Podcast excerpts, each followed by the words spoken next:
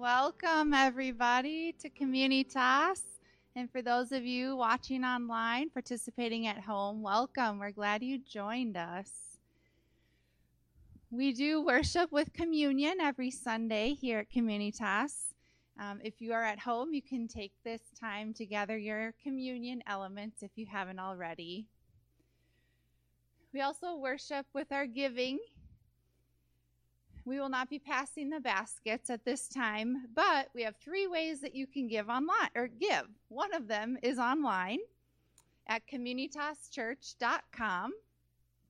You can also mail in a check to our address, which is 824 Laurel Street, Brainerd, Minnesota 56401. And then we also do have baskets on um, here in the sanctuary. So if you're here, um, they're near the communion elements, so you can put your offering in during communion or after the service. We also want to help anyone who wants to get connected get connected with the church, um, especially if you are interested in membership or if you have any questions whatsoever about becoming a member here at Communitas or what that means or what that involves. Please see any one of the elders or you can um, email Mike, Pastor Mike at Mike M I K E dot Garry G A R R Y at communitaschurch.com. We'd also love to get you plugged in with a community group, volunteering. There are lots of opportunities for volunteering. Um, or if you just want to be on the email list and get our emails because you're not getting those, um, let any one of the elders or Pastor Mike know. Now I'll pray and then we'll continue with our service. Heavenly Father, thank you so much for the sunshiny morning, the brisk weather that reminds us that um, winter is coming. God, we just invite you here in this church building and in our homes and in our hearts, and we ask that you would open our eyes and ears to hear and um, see and learn what you want us to learn this morning. In your name we pray. Amen. Well, if you would all stand if you're able. Um, this morning, we're going to sing a little song I put together um, a while back when we were um, just putting on church services, the three of us from the back nursery back there. Um, and by the way, what a pleasure it is to be here with you all, right? It's just such a gift, and every Sunday we can do this is great. This is the communion of the saints, um, and it is a gift. So, um, this song we're going to sing is based on uh, the peace prayer, which is attributed to um, uh, St. Francis, who lived a long time ago. So um, I really don't have anything more profound to say about it. Let's just sing it. Um, and there's uh, John 7:37 that we can open with. Jesus says, "If anyone thirsts, let him come to me and drink. Rivers of living water will brim and spill out of the depths of anyone who believes in me, just as the Scripture says." Let's pray. Lord, we pause to acknowledge your presence here with us this morning. And we acknowledge our, our deep thirst for you, for your spirit. Um, and help us to just be open to you this morning. Open our hearts and our minds. Help us to be open to you and to each other. You are a good God. We thank you for loving us. Thank you that we can gather here today in your name. Amen. Come be seated. Good morning. Thank you, Kelly and Chad, and for uh, Sean and Matt and Nick and Ezra and Sarah helping out in the back. Good morning. My name is Mike Garry. I am the pastor here at Communitas Church. And Communitas is a church that exists to love God and to love people and to build disciples that walk in grace that grow in faith. And we do this by gathering in, in, groups, exploring the way that the Lord has gifted us, and then using those gifts to generously serve in and around the Brainerd Lakes area to make more disciples who love God and love people as we gather together in this rhythm of gathering together. Growing together, that we would go together. And so, one of the ways that we're going to grow together over uh, the next say 60 days or so. We say that, you know, growing, uh, they say that uh, it used to be, I think it was in order to get a, a, a, habit down, you need to do it for like three weeks in a row. And then I think because we're easily distracted critters, that uh, they kind of move that out to like four weeks. Now I think it's six. So just to be safe, we're just going to say from now until the end of the year, uh, one of the ways that we want to grow as a body, and in, just kind of in light of, of what's happening, for, for some people, 2020 hasn't necessarily been like the best, the smoothest, the most predictable or stable. Um, and then in kind of what's coming up, we have some opportunities to grow and explore how the Lord has created us and what He's called us as a church, both as individuals, both the, the, the community here uh, that gathers at 824 Laurel Street, and then just the church broadly. And so, what does that look like to grow? What's one of the best ways that we can grow as, as believers? And that's through prayer. And so, from uh, this Sunday until the end of the year, we're just going to spend time in prayer. And so, what is that going to look like? We're going to leave it up to you. We're going to do it together because I know for some people they're going, man, like uh, I I pray for like you know three seconds before I eat, and that's that's about all that I can handle. Awesome. We're going to say try four. And some of you are going, man, I, I like I'd, I'd, like to I'd like to try something different. Uh, I just you know I, just, whenever I try, it never quite sticks. Well, here's your opportunity. And so we're going to come up with some things over the next few weeks and some various prompts. But so for this this upcoming week just spend time in prayer for the city, for the county, for the state, for the nation, for the world. However you, you feel led, and for whatever duration. This isn't, uh, this isn't a checklist. This isn't something that uh, we're going to keep, keep score on or keep tally of. And, and throughout the next couple weeks, we'll be, we'll be giving some prompts because we see that, man, I mean, hey, the election's coming up, right? Like, let's just, we're going to talk more about that in a little bit. Um, but for some people, like there's some tension around that. So let's let's be people of prayer. Let's show we're, right we're, we're to be a kingdom of priests that show that we have wisdom and, and counsel and understanding in these matters. And so I think one of the best ways we can do that is through prayer. Also, we have this great uh, silent retreat coming up that happens uh, throughout the upper Midwest called hunting season. Some of you have already been participating in that. You're going to spend a considerable amount of time out in the woods. And what a great time to be out and to appreciate what the Lord has created. Uh, for some of you, are like, yeah, there, like some people in my household are going to be gone. It's going to be quieter around the house. You can enjoy that. Just take some time in prayer. And then we're moving into Thanksgiving and into, uh, into the Advent season as we prepare for Christmas. And, and there's going to be some different family dynamics as we understand and kind of navigate through, this, uh, through the pandemic and how people are going to relate to one another up until the end of the year. Usually these are times where lots of gatherings, and now this year it's going to be a little bit different. Let's be praying about that.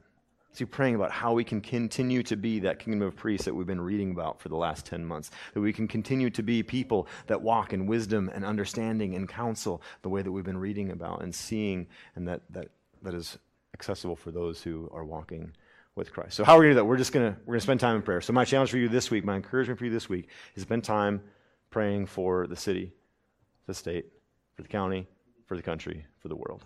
However you so feel led, for whatever duration. If it's first thing you do, the last thing you do, something you do in the middle of the day, you write it, you say it, you get on the phone with someone, that's great. We're going to come up with a few things to help continue to guide us. So just uh, be be watching for for the email, uh, checking on Facebook, and um, and then on Instagram as well. All right, so back to service. As, as Amanda said, uh, one of the ways that we, that we worship on Sunday mornings is through communion. We celebrate here what's called open communion, which means that you don't need to be a member of Communitas Church to celebrate communion with us. We would just ask that you would be a repentant follower of Jesus. And so if that is you, we have elements set out to the left and to the right, and then also in the back. And um, and that's for you. Uh, parents, we're going to leave that up to you as to discern whether or not your kids, uh, whether or not this is a, an appropriate way for them to express their worship um, and participate in this meal for us. And what we do here at Communitas is, is we take a little bit of time to reflect on, on who is God the Father and what has He done. Who is God the Son and how did Jesus live His life? And then how does that inform the way that we live our lives both individually and then as the church? And who is God the Holy Spirit, and what is God the Holy Spirit trying to do in and through us? Because we believe that, that we're, we're actually called to do something, right? Like we're not just here to, to hang out, we're actually called to, to do something, to grow, and to, to bring this gospel to the world around us. And so we're going to ask the Lord would, would convict us of our sin, confirm in us the things that we're doing that are good, that we would continue to do those things, all that we would better convey the gospel to the world around us. And so, as we sit and as we listen, as we ponder these things, we pray that the Lord would give us specific names and faces and times and places where He's placed us to bring this message of hope to the world around us. And if you're in here and you're just kind of kicking around the tires of the faith and you're not really sure about this Jesus thing, you're not really sure about this church thing, and you're just like, hey, uh, you know, like I'm just, I'm here. Thanks for being here. I'm glad that you're here. And I encourage you to take time as well to reflect on who is God the Father and what has He done. Who is God the Son and how did Jesus live His life and how does that inform the way that we're to live our lives? And who is God the Holy Spirit and what is the Holy Spirit trying to do in and through us? That He'd confirm in us what we're doing that is good, convict us of the sin that we're doing which we, we, we should stop, all that we'd better convey this gospel message to the world around us. And so Kelly's going to play, and uh, we'll take some time in reflection. And then, as you're ready, grab the elements, like I said, either out to the left or to your right or in the back, whatever's closest. And then bring them back to your seats. I'll read some words from Scripture, and then we'll all partake in the meal together. Uh, so continue to pray with me. Heavenly Father, we thank you for gathering us here today. We thank you for your creation, for the sunshine um, and for the rain, for the cold and for the warmth. And Jesus, we thank you for the way that you've lived your life. We thank you for your death and for your resurrection, your invitation to come and to be with you. And so, Holy Spirit, we pray that you'd continue to work in us, that we would live more and more like Jesus, that we would be fully alive in Him. So, continue to guide us, convict us of our sin, both what we have done and what we have not done. Confirm in us what we're doing that is that is good, that is beneficial to your kingdom, that is helping us to become more like you. And give us specific names and faces of people and opportunities where we can better convey the gospel message in your world. It's the last time that Jesus and his friends were together. They're sharing the meal of Passover, right? We've been talking about Passover for some time, and this is this meal that celebrates the fact that the, the nation of Israel, who had been in captivity in Egypt, had been brought by the Lord out of captivity, and they're on their way to the promised land. We're going to read about that today. And then, so for the next uh, you know, hundreds of years, the nation continued to celebrate this and, and Jesus is gathering together with his friends to celebrate this meal. And instead of just leaving it closed to, to one group of people, they're going to totally blow the lid off this thing. And he's going to say, We're going to bring this to all of the world so that everybody can share in this meal, that everybody can share in what we've been doing, and everybody can share in the coming kingdom of God. And so when we participate in this, when, we, when, we, when we're doing this meal, when we, when we receive uh, the bread and the wine, we are participating in what God is doing. And this informs the way uh, that we enter into here and the way that we go out. It informs the way that we gather, gather and also the way that we scatter. And so as Jesus is sitting there, they're having the meal. He takes the bread, and after blessing it, he breaks it and gives them and says, Take and eat. This is my body knowing that that body would break and that his blood would be poured out, he took the cup. And when he had given thanks, he gave it to them and said, Drink of it, all of you, for this is my blood of the covenant, which is poured out for many for the forgiveness of sins. Lord, we thank you for this covenant, for your forgiveness, for your grace, for your mercy. We pray that we would continue to walk in this, that it would inform the way that we live our lives, that our lives would be centered on you and on your grace. And we go out knowing that we cannot earn it, that you've given it to us. That we'd accept your invitation to abide and to live in you. Amen. Okay, so today, Deuteronomy 31 through 34, everybody's favorite passage, right?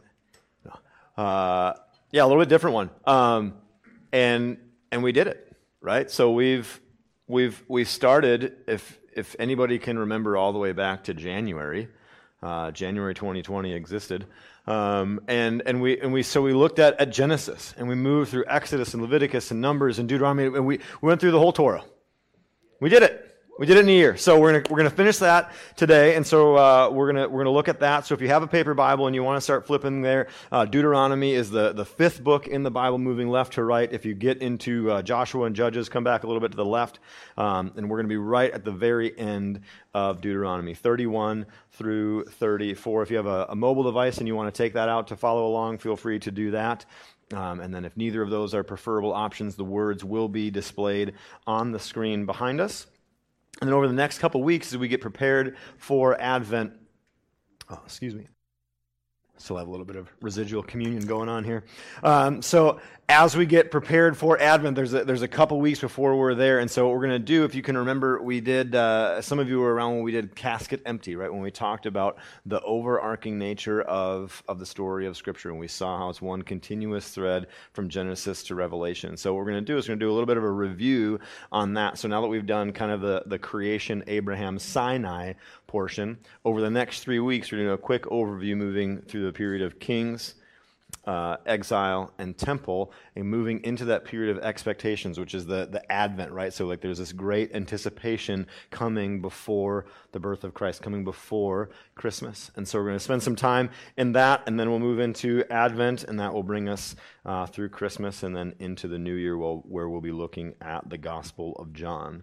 So if you're a, fan of the Gospel of John or you'd like to participate in helping us kind of plot that out, uh, let me know because we're always looking for uh, the more people that we can have looking at the scriptures together better helps those who are teaching uh, to understand how the passage is moving and informing um, our lives ourselves. So, uh, without further ado, Mr. Lonnie Smith is going to come up and read Deuteronomy 31. Feel free to follow along in uh, verses 1 through 13 and verse 23, and then also uh, chapter 32, verse 45 through 52, and then we will be getting into Deuteronomy 31 through 34. So, Mr. Lonnie Smith. And this is the word of God. So Moses continued to speak these words to all Israel. And he said to them, I am 120 years old today. I'm no longer able to go out and come in. The Lord has said to me, You shall not go over this Jordan. The Lord your God himself will go over before you he will destroy these nations before you, so that you shall dispossess them. And Joshua will go over at your head, as the Lord has spoken. And the Lord will do to them as he did to Sihon and Og, the kings of the Amorites, and to their land when he destroyed them. And the Lord will give them over to you, and you shall do to them according to the whole commandment that I have commanded you. Be strong and courageous. Do not fear or be in dread of them, for it is the Lord your God who goes with you. He will not leave you or forsake you.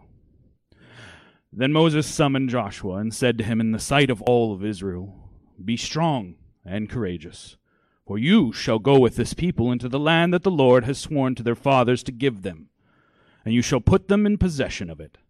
It is the Lord who goes before you. He will be with you he will not leave you or forsake you. Do not fear or be dismayed. Then Moses wrote this law and gave it to the priests, the sons of Levi, who carried the ark of the covenant of the Lord, and to all of the Israels of elders of Israel. And Moses commanded them, at the end of every seven years, at the set time of the year of release, at the feast of booths, when all Israel comes to appear before the Lord your God at the place that he will choose, you shall read this law before all of Israel in their hearing. Assemble the people, men, women, and little ones, and the sojourner within your towns, that they may hear and learn to fear the Lord your God, and be careful to do all the words of this law, and that their children, who have not known it, may hear and learn the, to fear the Lord your God as long as you live in the land that you are going over the Jordan to possess. And the Lord commissioned Joshua, the son of Nun, and said, Be strong and courageous, for you shall bring the people of Israel into the land that I have sworn to give them. I will be with you. And when Moses had finished speaking all these words to Israel, he said to them, Take to heart all the words by which I am warning you today, that you may command them to your children, that they may be careful to do all the words of this law. For it is no empty word for you, but your very life. And by this word you shall live long in the land that you are going over the Jordan to possess. And that very day, the Lord spoke to Moses Go up this mountain to the Abarim, Mount Nebo, which is in the land of Moab, opposite Jericho, and view the land of Canaan, which I am giving to the people of Israel for a possession, and die on the mountain which you go up, and be gathered to your people. As Aaron your brother died in Mount Hor, and was gathered to his people because you broke faith with me in the midst of the people of Israel at the waters of Meribah Kadesh in the wilderness of Zin, and because you did not treat me as holy in the midst of the people of Israel. For you shall see the land before you, but you shall not go there, into the land that I am giving to the people of Israel. Amen. Thanks, Lonnie. Thank you, Lord, for your word that we're able to gather together and to read it. It's such a gift. Lord, we pray that they would these words would continue to inform who we are as people, who we are as a church. Help us to, to grow in our understanding of who you are and what you've done for us. Help us to know more and more about you, that we would be able to walk in understanding, to be people of wise counsel, that we'd counsel from your wisdom and from your ways. Amen. Okay, kids, at this point, you can head on out toward this door, and Tom and uh, Julie have a great lesson planned for you over there. So, Lord, we thank you for, for these kids. It's an honor to, to have them here with us. And so, Lord, we pray for, for Tom and Julie that uh, their words would, would be beneficial to these kids that they'd grow in likeness of you. And we pray for us as adults that we would continue to learn what it is to follow you, that we would have faith like these children, and that we would grow in our understanding of who you are and how we're to live. Amen. Okay, side note to uh, your communion cups, feel free to just, um, uh, you can pitch them in the blue bins on the way out the door, and we will uh, dispose of them for you. So, at any rate, uh, I had a, twice in my life have I I've worked for companies where we've had changes in leadership while I was there. Um, and, and some of them, have, one was kind of planned, and then one was that kind of palpable tension moment where you, like, you, you leave work on Friday and you're like, man, I just feel really bad for my boss because it doesn't seem like things are going to go well. And then Monday you come back in and, like, they're kind of trucking around with their, their tail tucked between their legs, and then the person that was their number two is now in charge, and then like their boss is in, and, and it was kind of a mess, right? And you're just in that, and you're just like, I just I have empathy, so I kind of feel bad for people in those those circumstances. Um, and so, so changes in leadership is it's always difficult, right? I mean, even we think about even here, right? I mean, so if you can, if some of you were around when uh, when Bob Evans was the pastor, and then all of a sudden this this you know young guy that just moved to town showed up, and, and then all of a sudden, like he was becoming the pastor. And so there was this transition period, right, where we were learning, man, what what what all's going on, what's happening, and and, and there's there's some mystery there where you're going, how is this going to go down? Because like I don't know about this dude. Um, doesn't wear shoes when he preaches. And, and so there's, there's, there's always question there, and, and the, whenever there's transfer of leadership, there's always an element of worry, right?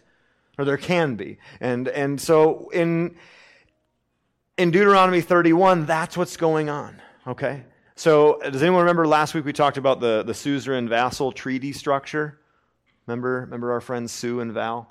Um, so, just to review, and, and we're not going to go uh, you know, too nerdy on that today. If you have questions, you can Google it or uh, just listen uh, last week to the episode. But essentially, there's, there's this treaty structure, right? and, and it would have been known by the people of ancient Israel, and, and, and it would have helped. And so the Lord is using this to help them to understand His ways, His kingdom. And it's also a way that they can communicate to the world around them the ways of God, right? Because that's what we're called to do as a kingdom of priests. We're, help, we're to help people navigate their atonement, to help those inside the camp understand more about who the Lord is, to exemplify that to the people around the world, right? And so, so they're worried. Because in the suzerain vassal treaty structure, whenever there was a change in leadership, so if Moses is the head and Moses is about to die, now all of a sudden, oh gosh, who's, who's going to be in charge? Is the Lord still going to remain faithful to us? Because the nation of Israel knows, right, that they have not been faithful throughout this time. And so they're going, okay, so uh, now that Moses is gone, is, is the Lord going to rain down the punishment on us? Like, is, is it going to go poorly for us now? Like, we remember all those promises, but we also know that when there's that transfer of power, like, maybe things are going to come unraveled. And so they worry and, they're a little bit nervous and they're a little bit scared. Because it, it, was easy to, to follow Moses, right? Because Moses was, was a guy and they, they, they could see him. But they're going, okay, but now we, we gotta we gotta trust, we gotta continue to trust the Lord to bring us into this place, and we're we're nervous. We're scared. And so to that, Moses gets up and he says, you know, he says, hey, I'm, I'm no longer able to come in and come out. He's like, I'm, I'm getting old. These dogs are tired. It's time to sit down. Like I'm, I'm hatched. And, uh, and he says, the Lord your God himself will go over before you. And so he's assuring the people that the Lord will lead you. The Lord who has invited us into the covenant, who, who brought us out of Egypt, he's going to see us through into this, this new place. He says, I'm going to go over as your head. And, and the Lord, he says, the Lord is going to do it. He said, I'm going to give him over to you according to the commandment. He says, be strong and courageous. And so he summons Joshua and he says, be strong and courageous. And that was, that was in line with, with this treaty structure. And so the people are, are looking on and they're going, okay, so I, we're maybe not going to die. This is good okay. And so they're, they're continuing to go into the promised land. All the promises they've been assured of for the last 40 years are coming to fruition, right? And I mean, have you ever been in those situations where things are going so well and you're just waiting for the rug to get pulled out from underneath you? Okay, so these people are going into the promised land and the rug is not taken out from underneath them. And they're understanding the goodness and the graciousness and the, the character of God. And they're understanding that the Lord isn't just setting them up for failure, but He's actually setting them up for life to the full. He says, I'm going to go over and I'm going to be with you and I'm not going to leave you. You will not be dismayed. Do not fear. And then in verse 9 it says, Then Moses wrote this law and gave it to the priests, the sons of Levi, who carried it to the ark of the covenant of the Lord. Right in line with, I mean, if, so if, if, you were, if, if you were in ancient Canaan, you were looking on and you were watching this happening, without having any knowledge of who the Lord was or who these people were that were about to come into this land, you would look on and you would see this and you would know that a covenant was happening. Because at the end of these covenants, they would write everything down and then they would give it to the priest, and the priest would bring it into the temple, and that's where it would be stored. Right? And so they're, they're putting it into the ark, which at the time was just this box. There wasn't a temple yet. The Lord's like, hey, I'm cool. I'm going to have somebody build me a house later. Don't worry about that. We'll get to that in three weeks. And and so if you're looking on, you're going, okay, this is a sacred thing. This is a, this is a very special thing that's happening. And so the Lord is putting it in into the covenant. He said, this is going to happen. I assure you. I'm going to bring you into the promised land. And then Moses says, at the end of every seven years, at the set time of the year of the release of the Feast of Booths, you're going to read it. Okay, so they're already reading it when? We, we, we talked about this. They're going to read it weekly on the Sabbath. They're going to read it a couple times a year at these various feasts. And then he says, but hey, especially every seven years, I want you to get together. I want you to read this. Why? Because it's important for help. Because, you know, we, when we looked at, at the book of Leviticus, why was it important to read the law? Because this kingdom of priests were to help people navigate their atonement as a kingdom of priests, we're to help people to understand the nature and the character of God. As kingdom of priests, we're to help people to understand that they're forgiven, that they've been accepted by the Lord, that their significance is found in Christ, and that they're sustained by the power of the Holy Spirit. And that's our job as, as believers.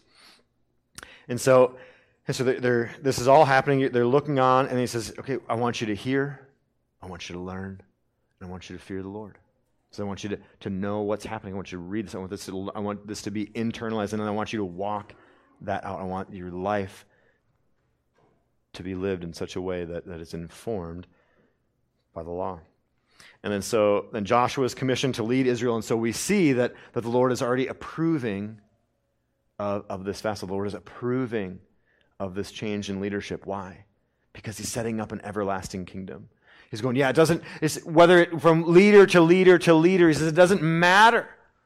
He says, my kingdom is an everlasting kingdom. It, its success is not predicated and it's not contingent on, it's not made possible by this person being in charge versus this person being in charge versus this person being in charge. Says, my kingdom is an everlasting kingdom. It's made secure because I laid it from the foundation of the world.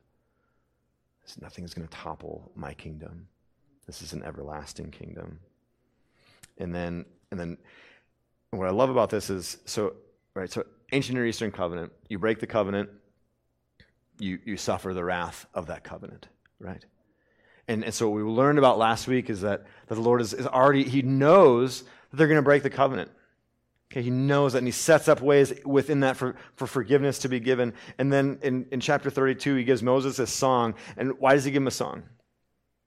Because songs are what? Are they, are they easier to remember or not? Like how many of us we could, we, we could read Deuteronomy 32, you know, a bunch of times, not remember it, you put it to a jingle and then you can't get it out of your head. Anybody like you wake up and you're like i can't get the song out of my head right? So the lord knows this. He knows that this is how our brains work. Why? He made them and so he's like hey i'm going to give you this song so that you would remember that i knew that you were going to blow this up. I knew that you were going to make this a disaster. I knew that you were going to go against me. I knew that you were going to be unfaithful and yet i still made a covenant with you like, how many of us, knowing that, you know, if you knew that, that a business deal was going to go awry, that would you invest in that? No, we'd run away from that. Like, if you knew that somebody, like, you went into, into any kind of relationship where you knew it was going to go, go sour, like, w- would you at least be a little bit guarded? And Lord says, no, no, like, I know that it's not contingent on your abilities, but on mine. He says, You are unfaithful. I will be faithful and I'm going to enter into this covenant to show the world my faithfulness. The fact that I'm going to enter into this covenant with these people who are so unfaithful. And then Moses will remind us to say, It's no empty word for you, but your very life. And by this word you shall live long in the land that you're going over the Jordan to possess. And then, he, then Moses gives this final blessing goes through each of the individual tribes, and then he goes up onto the mountain uh, to die, and, and, and they don't even know where he's buried. Right? It's just he and the Lord go up there, and, and, and the Lord sees to, sees to his, his final breath. And so, what do, what do we see with this? Right, so, I mean, in, in some ways, like, I just love, I love Moses, right? I mean, it's just like, just put, put ourselves in, in his spot, right? So, the first 40 years of your life, you spent your time trying to prove and learn to be somebody, right? So he's raised in in in Pharaoh's court. He's trying to learn how to be somebody. He's, he's out of the court and he's he's traveling around. He's trying to establish himself. He's trying to be somebody. And the Lord calls him out and he says, "Hey, I'm going to actually teach you how to be nobody." And then he spends the last 40 years learning and then demonstrating to the rest of the kingdom of Israel what the Lord can do with somebody who learns to be nobody. Right? He leads 6 million people through the wilderness and all the way to the promised land. Takes them out of slavery from the, the, the world's superpower and brings them into the kingdom of God. Rescues them from the clutches of the kingdom of empire and ushers them into and helps them to demonstrate the kingdom of shalom.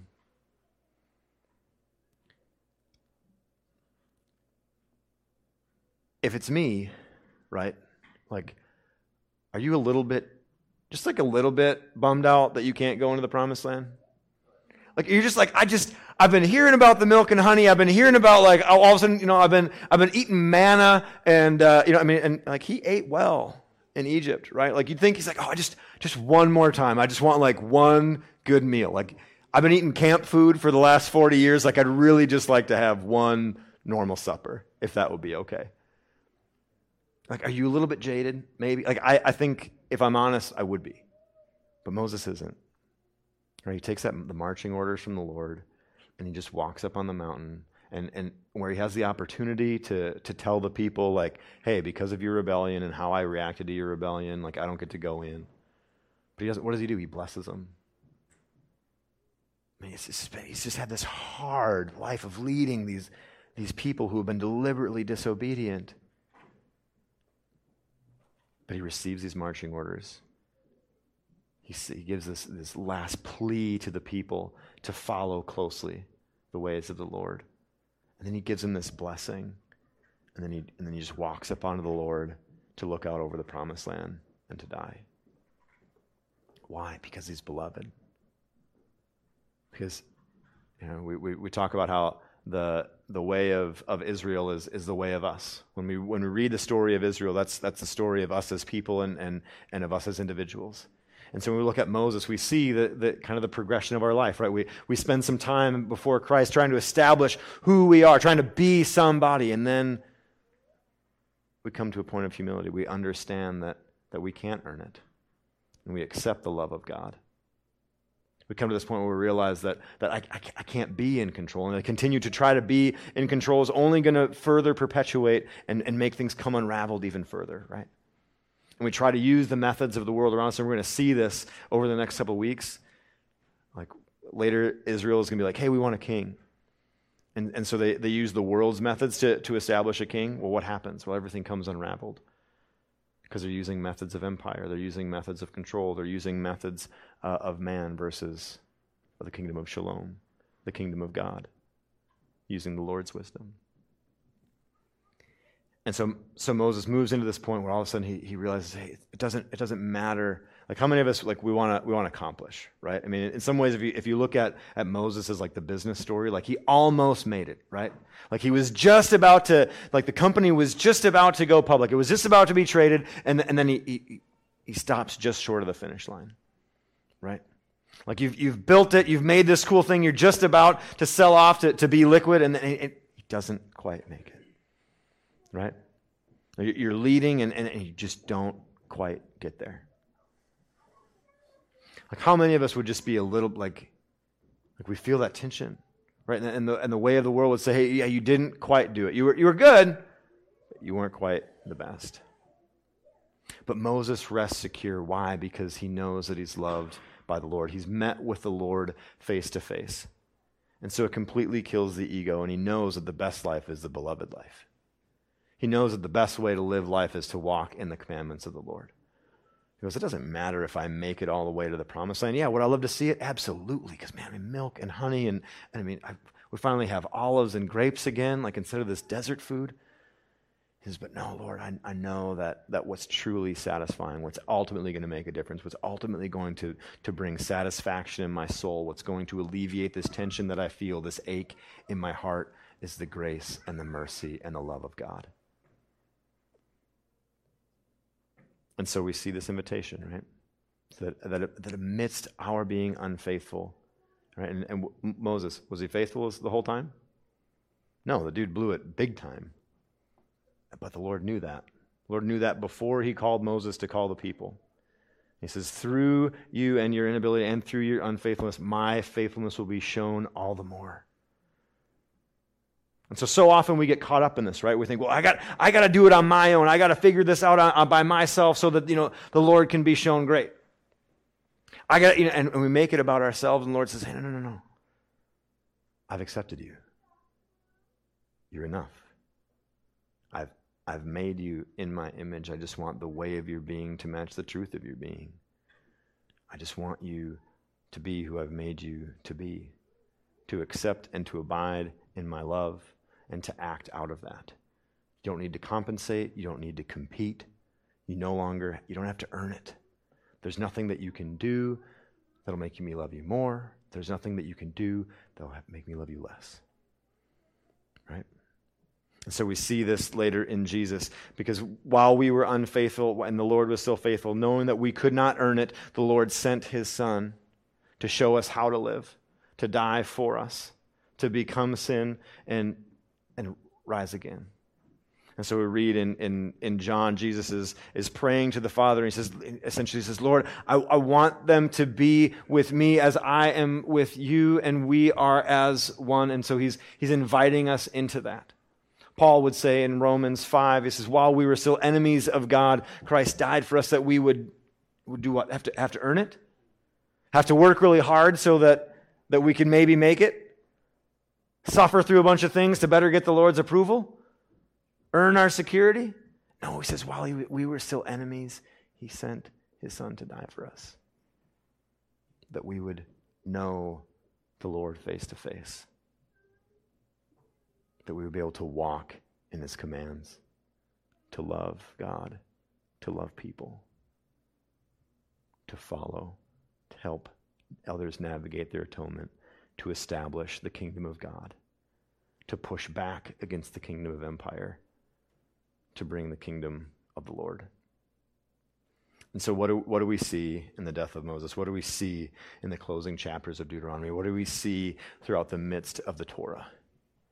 As we see that the best life is the beloved life. We see this invitation from God to follow in his ways, to, in, to come into and return back to communion with him. That we would walk in grace, that we would show mercy to the world around us. And why is it important that we understand this? Why do we understand that the best life is the beloved life? Because it helps us to see that the only kingdom which is secure is the kingdom of God. We wrestle as as the folks did with you know this this change in in in leadership. We wonder like how are these things going to be sustained? How are they going to be prolonged? But when our focus is on the kingdom and the bringing of the kingdom, we need not worry about security when we, when we understand that the best life is the beloved life, we also move from earning to abiding, from earning to accepting. So often we want to, to establish and to, and to control and manipulate our way in, right? Like that's I mean, part of the reason that the people are nervous about following the Lord in is they're like, man, like, like we don't can't like grasp that literally, right? Like Moses, you know, they could always just like grab a hold of Moses and toss him in the river if they don't like what he's doing kind of tough to grab onto a cloud that, that guides you by day and a fire of, you know, pillory fire that, that guides you by night, right? Why did they build a golden calf instead of a bull like every other country around them? Because calves are easier to manage. And so our idols are always, and this is what our idols expose, that ex- expose the way that we're trying to control, we're trying to, we're trying to manipulate, we want to make it easier on ourselves. And the Lord is saying, hey, that's not ultimately going to work for you that's not ultimately going to satisfy. So he's begging us and coming and say, hey, I, I, want you to understand what you're to do to be strong, to be courageous, to hear, to learn, and to fear the Lord. And so if we don't do this, we'll continue in the false self. We'll continue to try to control, and, and at best, we'll just try to do good deeds. But at worst, we'll become controlling and manipulative, and we won't exemplify what it looks like to follow Jesus and we'll make a mockery of the kingdom. And we'll do this by using methods of the world, continuing to, to inflict the fear of man versus the peace of God. And so, if the best life is the beloved life, if we want to exemplify and, and kind of follow this pattern of, of moving beyond trying to be somebody, but to accept the fact that, and, and to learn that when, when we become nobody, that we can see what the Lord does through somebody who becomes a nobody, what should we do? You're already doing it. You're already doing it. If, if you're listening to my voice, if you can, if you are here, whether you are in the building or online or you're listening on a podcast, if you are, if you can hear these words, you're doing it. You're, you're, no matter where you're at, if you, I mean, even if you're just here and you're just kind of going like, ah, like maybe this Jesus thing makes sense. You've, you've taken a step toward this, right? If you've been walking with the Lord for 30 years and you're continuing to try to lay down and to come and die, as Christ would say, you're doing it. You're already doing it. If you are participating in the kingdom of God, if you are trying to walk more and more like Jesus, if you are trying to hear, to learn, and to fear the Lord, you're doing it. Keep going. Keep doing it. Keep hearing. Keep learning. Keep fearing the Lord but don't do it alone. Like one of the things that, that we often miss, it was kind of implied culturally, but when we, when we read throughout the stories of Scripture and the, and the Scriptures are being read, like who's, who's there? Everybody's there, right? When he says, like, hey, every seven years I want you to read the law to the, the nation of Israel. I want you to read the law to six million people so that we're all on the same page, so that we can all go collectively together and, and, and extend and exude and exhibit the kingdom of God. And, and so often we, we try to isolate ourselves. And the Lord is saying, No, I'm inviting you back together. We're not doing this in isolation, we're doing this in communion.